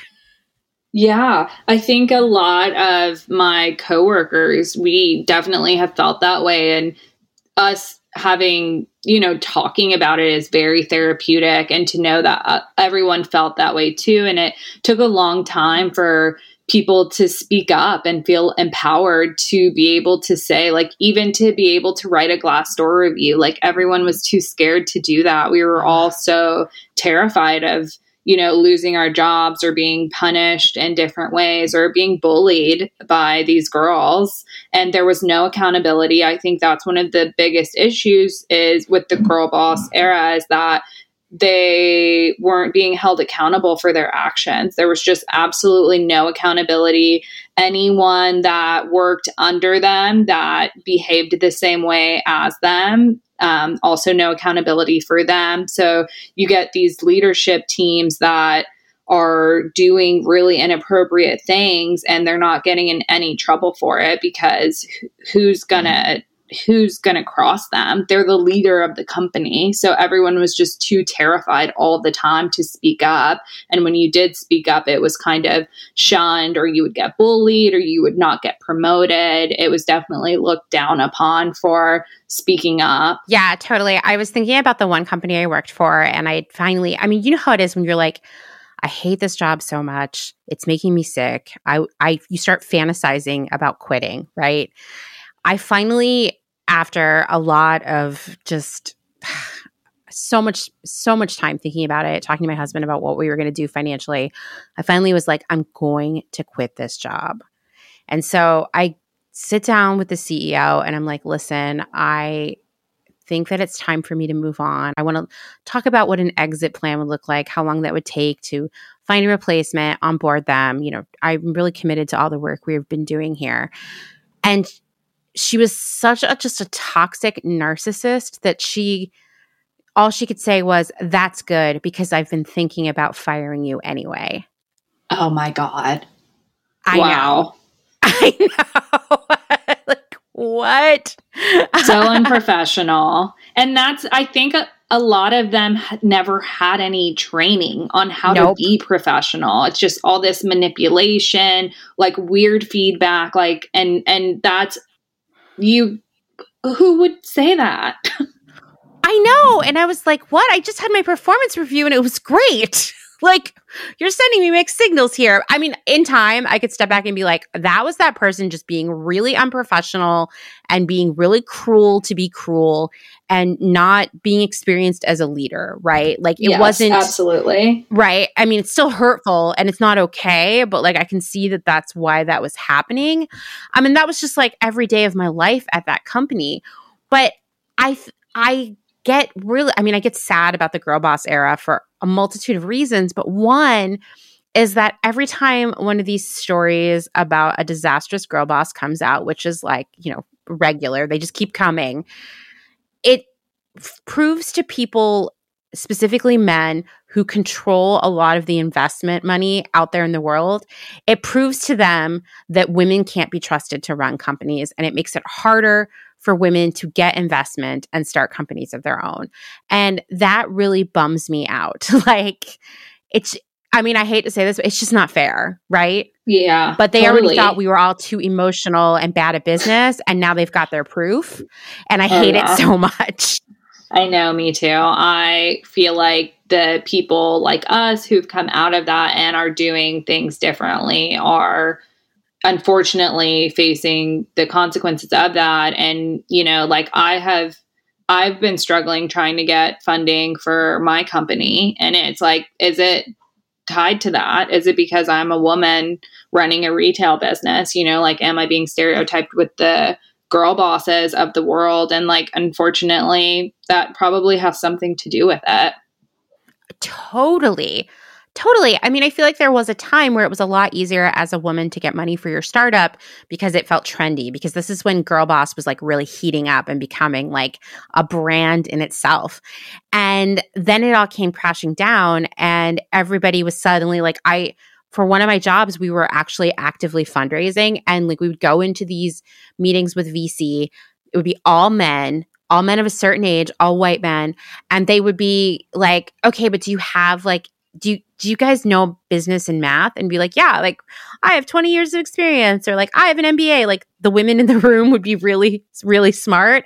And it would be like yeah but like have you thought about like finding someone different to lead your financials and it was always like oh you mean you want us to bring a man the next time and when we would do that it would be a totally different conversation but the most important thing about that conversation that was different is that they wouldn't talk to us at all. They would just talk to the dude that we brought along. And it's like girl boss just reinforced that like you can't give women money because they'll squander it and be mean and you know it's uh, none of that is true it's just unfortunate right. that the uh, the headline names of the girl boss era were they were flawed and they were yeah. inexperienced and like you know, I can say this like having worked at Nasty Gal, no one should have been giving Sophia all that money.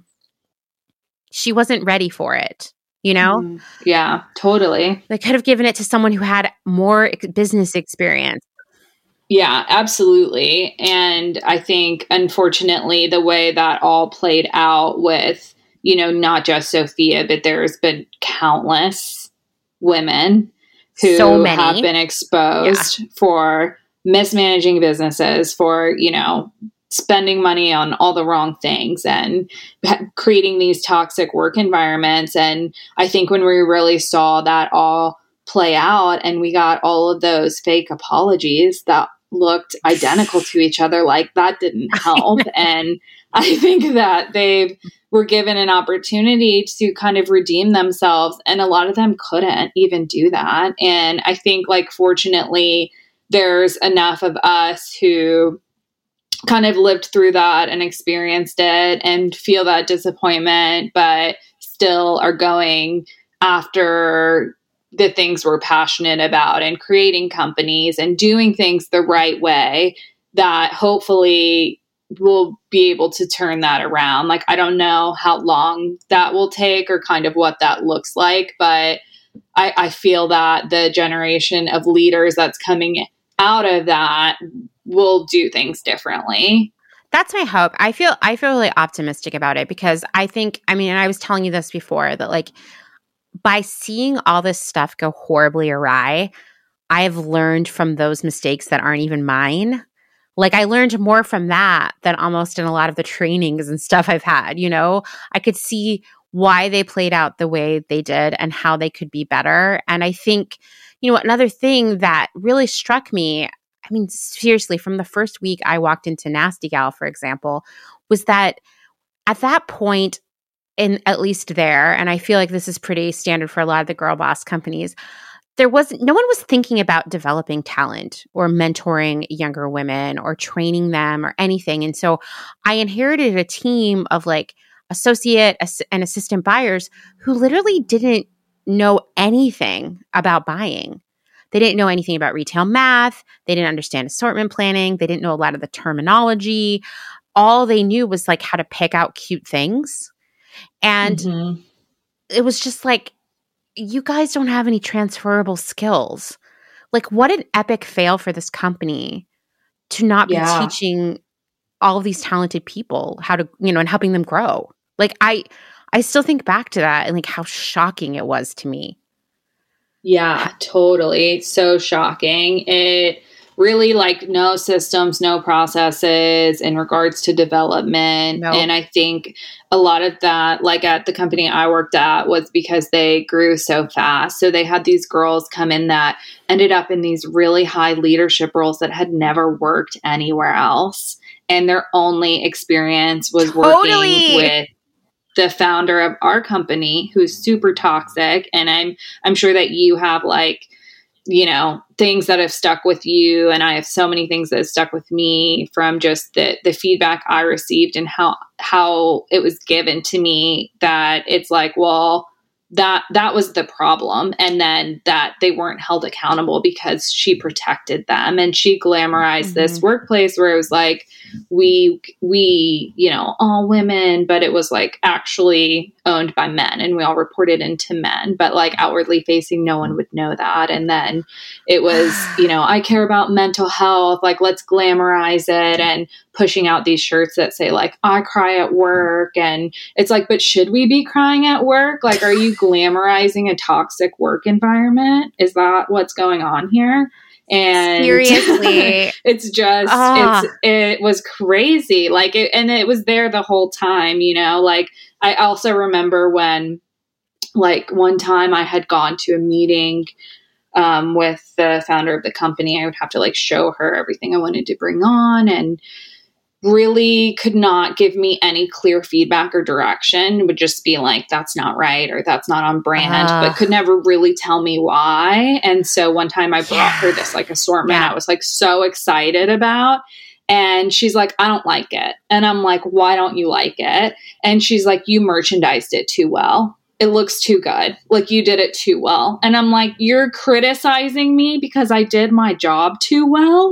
like, and you know, luckily I was older and I had worked at several other companies and I had thick skin and I'm also a very like direct person. So it was, you know, for me, it, it definitely like hurt my feelings all the time, but it wasn't like, detrimental to me in the way that it could be to like younger employees who are getting this like mixed feedback and weird you know you did your job too well. Like we're here we do our best but we're not perfect and you merchandise that. It's like too good and you know it needs to be a little sloppier and you're like what? What the hell? What? That makes no sense. I'm getting like a headache thinking about it because this is just the story you just told is so familiar to me you know? And like, I think, you know, one of the things you learn as you grow in your career, as you grow in a person, as a person, as you just grow up in general, is like sometimes you need to learn from someone wiser than you. And I think that was something that wasn't really happening in the girl boss era with a lot of these leaders is that they never said, I want to get better at being a leader. I'm going to learn about how to do that. It just was like, no, like I'm too busy getting famous on Instagram or something. Yeah. And I think that's part of why they felt like they had no rules because at the same time, you have this influencer culture that's on the rise. And they were kind of the first influencers in a way. Like Sophia was the same. You know, we were all looking to her as this you know, she's so cool. Like she dresses so cool. Everything she does is incredible. And so I think they use that as kind of protection. And then, you know, like I, without mm-hmm. me as the face of this company, this company is nothing. So then you have these women that aren't held accountable because they do have these powerful platforms and they feel like because they're being real on their platform and so then they go to work and they're like well i'm just being real i'm slamming doors and i'm crying in meetings and this is just me being real and my instagram followers love it why don't you Oh, I know. I know. I mean, I will say one of the worst parts about working for one of these girl boss companies, and I don't know if you've experienced this, is you would like go to market and meet with vendors or just be out with friends who ask, you know, new people who like ask you where you worked and you would tell them and they would be like, "Oh my god, that's my dream job. Like how is it to work with so and so? I'm obsessed with them." And you'd have to pretend that it was awesome, but yeah. you would be like, "It actually is impossible and makes me sick." And I just like don't want anyone to ever feel that way about working with me. Oh my God, yeah. Oh my gosh. I think the girls that work with me at Cara Cara, they're like, I can't imagine that. And uh, and it, it'll make you crazy. Like when I worked there for a little bit, I felt crazy.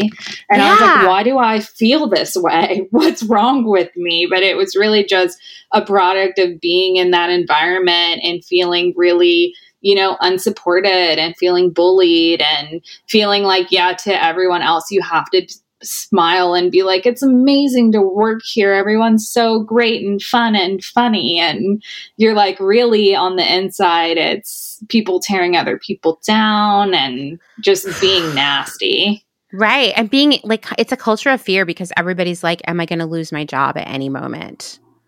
You know, I, right. I feel like that was another thing in a lot of places I worked where people were so afraid that they might not have a job in a mm-hmm. week or something.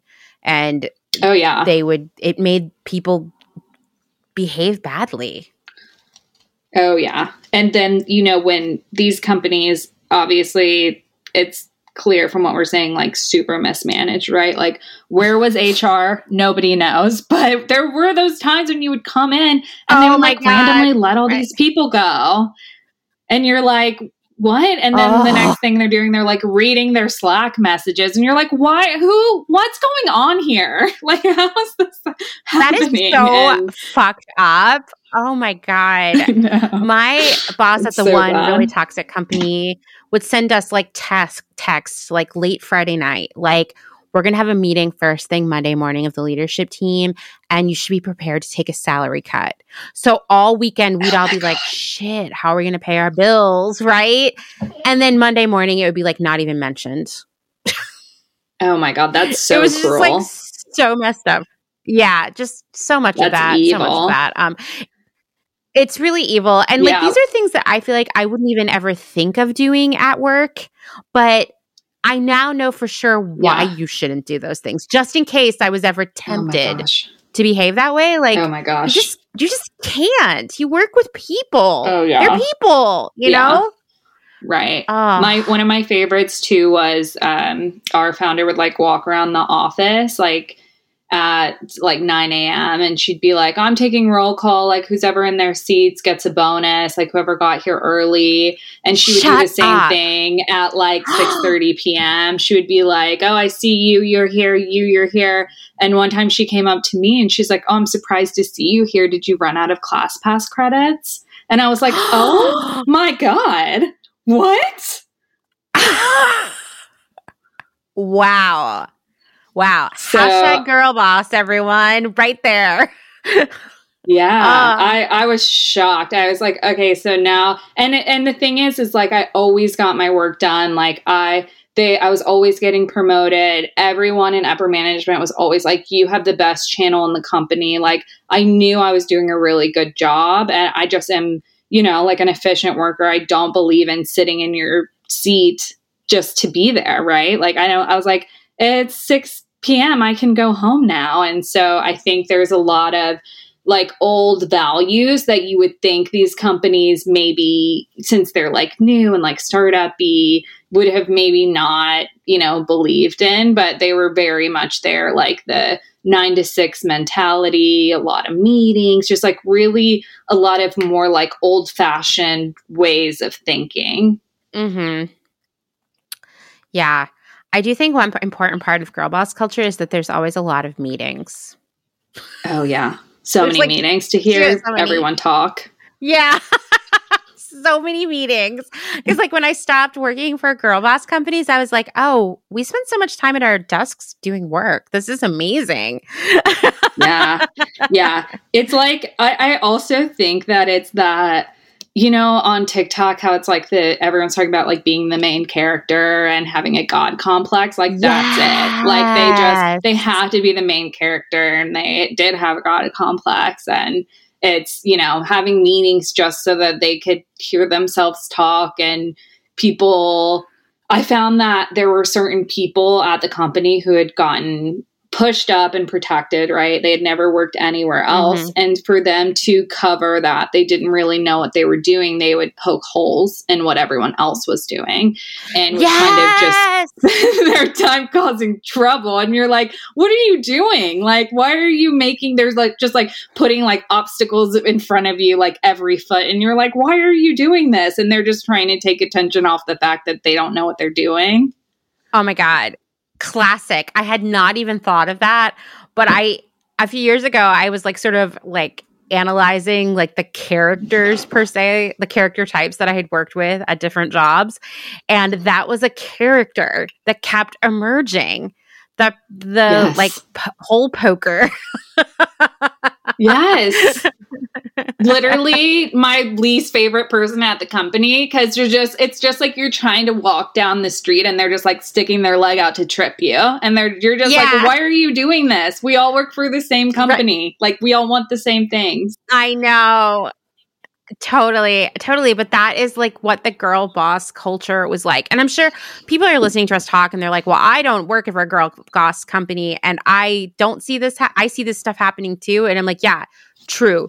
But the thing that the girl boss was selling was that everything was different and better.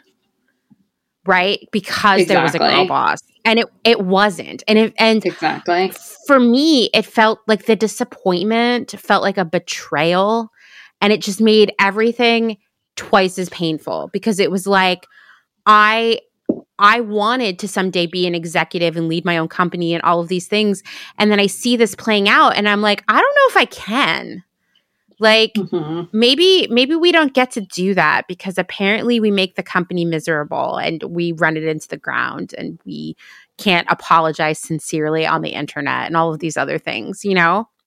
It's definitely something for me that I'm still like thinking through, right? Right. I think for me, it pushed me where I was like, I can't take this much longer. And so I, I, as I'm looking for an exit strategy for inventory, I was like, what is my exit strategy, you know?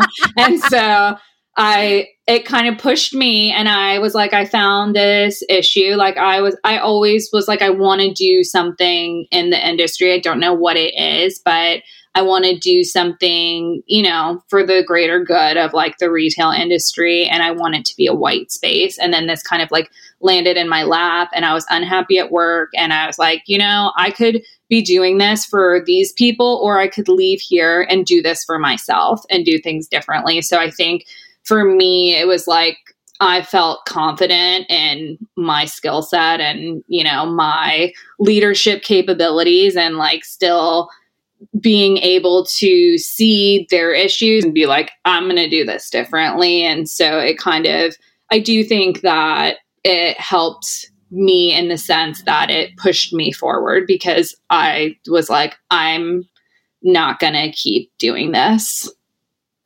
Yeah. Yeah. I mean, I, I love that that's what happened. You know, like what a happy ending to the story. Right. Yes. Me too. Me too. well, thank you so much, Rachel. This was so fun. Um, it's also just like fun to talk to other people who are girl boss survivors and see what they're doing. totally. And be I know excited. we do need yeah, we need um a, a therapy group. Like we all meet Seriously. up and talk about it. Yeah. It, it I mean, it is really really interesting and unique and I think that you and I worked at very similar companies at similar times, but at the same time, different companies. Um, mm-hmm. but situations so parallel, like almost totally. identical. So it's it is a little bit shocking to think about how many companies this was happening at, how many other people have been through this, and it is really, um, you know, I think it's great to to be able to talk about it and shed some light on that era and how it shaped us. But yeah, definitely super interesting. Yeah, totally, totally. And I hope that everybody who hears this, it's it's going to inspire them to be better leaders, be mentors, expect better from their leaders and mentors because I think that like one of the one of the failings of girl boss is that you know you're supposed to like any good employee, if you will, is supposed to be able to manage up, meaning like tell their manager what they need from them and get it. And there was just like not, you couldn't do that. Like, absolutely right. could not do that. And I think that is just like one of the many failings of that culture.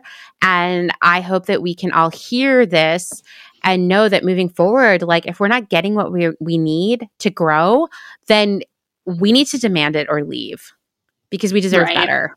We're the leaders yeah. of tomorrow. We're the leaders of now, you know? Yeah, absolutely. It and that's all it takes is just us standing up to to these brands for what we need and I think luckily with what has happened with the rise and fall of them. People are a lot more receptive to that. And I think a lot of companies are fearful now of like that happening. Like they know the power that the internet holds and the media websites and you know if if they're treating their employees bad it will come out and i think that's been proven and so luckily um, there's there's a little bit of more leverage now on the employee side, which is great. I know. I love it. And I just can't emphasize enough the importance of writing Glassdoor reviews. So I actually was going to apply. I mean, I told you this already. I was going to apply for a job where you worked. And I was like, you know what? I'm going to read the Glassdoor reviews. And there were only a few, but they were really bad.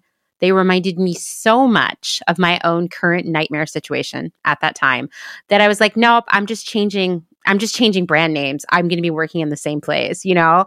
And so I skipped it, but that stuck in my head as like a moment that was really helpful for me. And at that point, I was working for a really toxic startup and we didn't have any Glassdoor reviews. And so people thought we were like, it was this heroic environment where everything was awesome and great and what a dream job.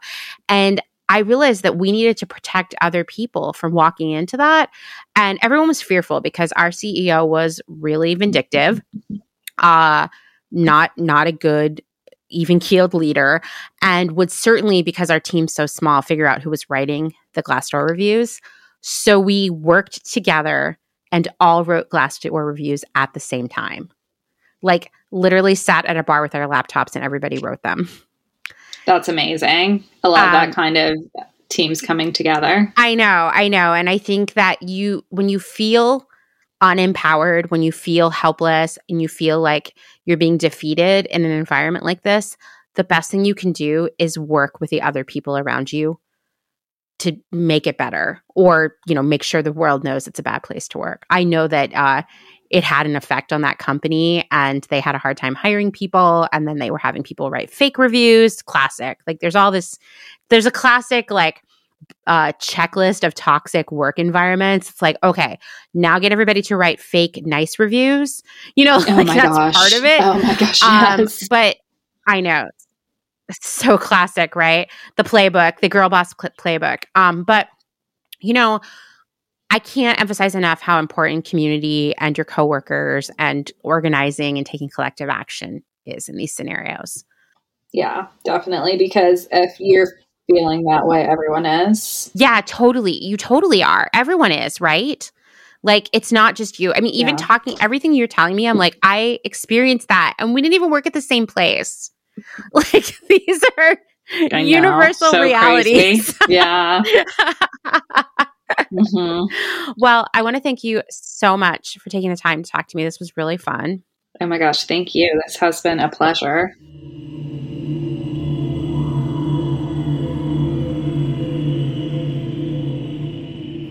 Thank you so much to Rachel for taking the time to talk to me. Fun fact Rachel found Clotheshorse via some friends who were talking about it, and then she reached out to me, which is so cool. I love hearing that people listen to Close Clotheshorse, obviously. Please go check out Cara Cara. Rachel has an exclusive offer for members of the Close Clotheshorse community. You can receive 20% off with discount code Close Clotheshorse. I'll share that in the show notes. I was just checking out Cara Cara this morning, and Rachel has put together a great assortment of really nice gifts from really nice brands. And don't worry, I know you've been worrying, she was able to get some of those candles.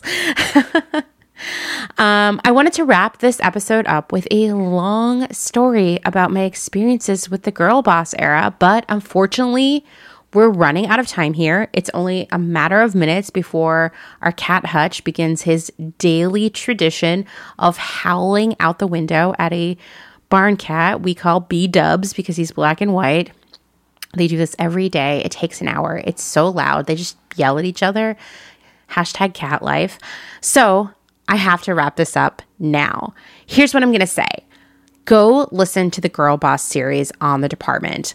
I'll link to that in the show notes. You'll hear a lot of my thoughts and experiences on what I've learned from the girl boss era. Go check it out. We're taking a little bit of a holiday moving, mega busy work break from the department, but we'll be back in a few weeks with a series on the great resignation and hopefully the end of hustle culture. So trendy right now. As I've been reading about all of this as part of my research, I've definitely found myself feeling so hopeful that we are at a major turning point in a lot of different aspects of our lives. We're demanding better from our employers. We're ending toxic hustle culture bullshit at our jobs. We're being more and more aware of the relationship between shitty, toxic workplaces and overconsumption and exploitation of workers. Think about it.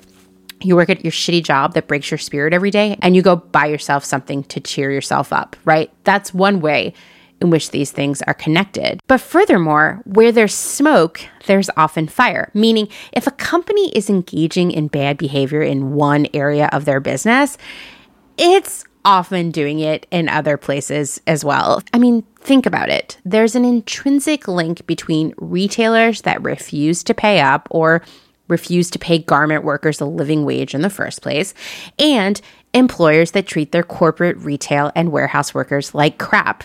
Where you see one, you see the other.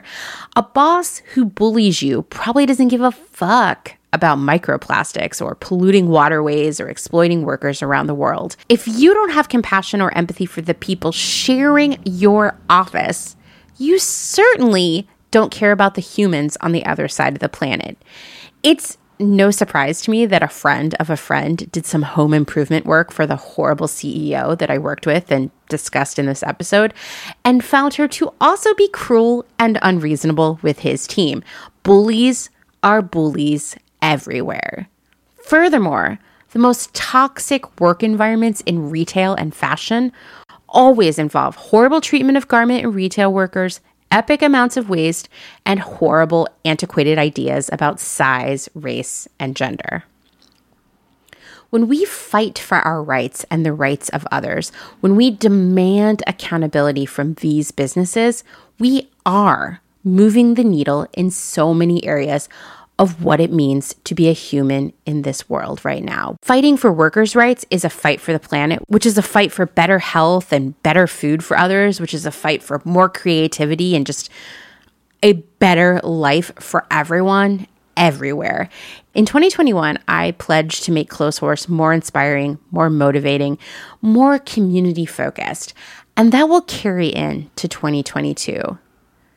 My goal next year is to put the pieces together even more, to show you how one thing affects another and how we can lift up so many people and our planet by fighting for these changes, by learning from the mistakes of the past, by supporting new thinkers, new businesses that are changing what it means to do business. I see the change coming right now.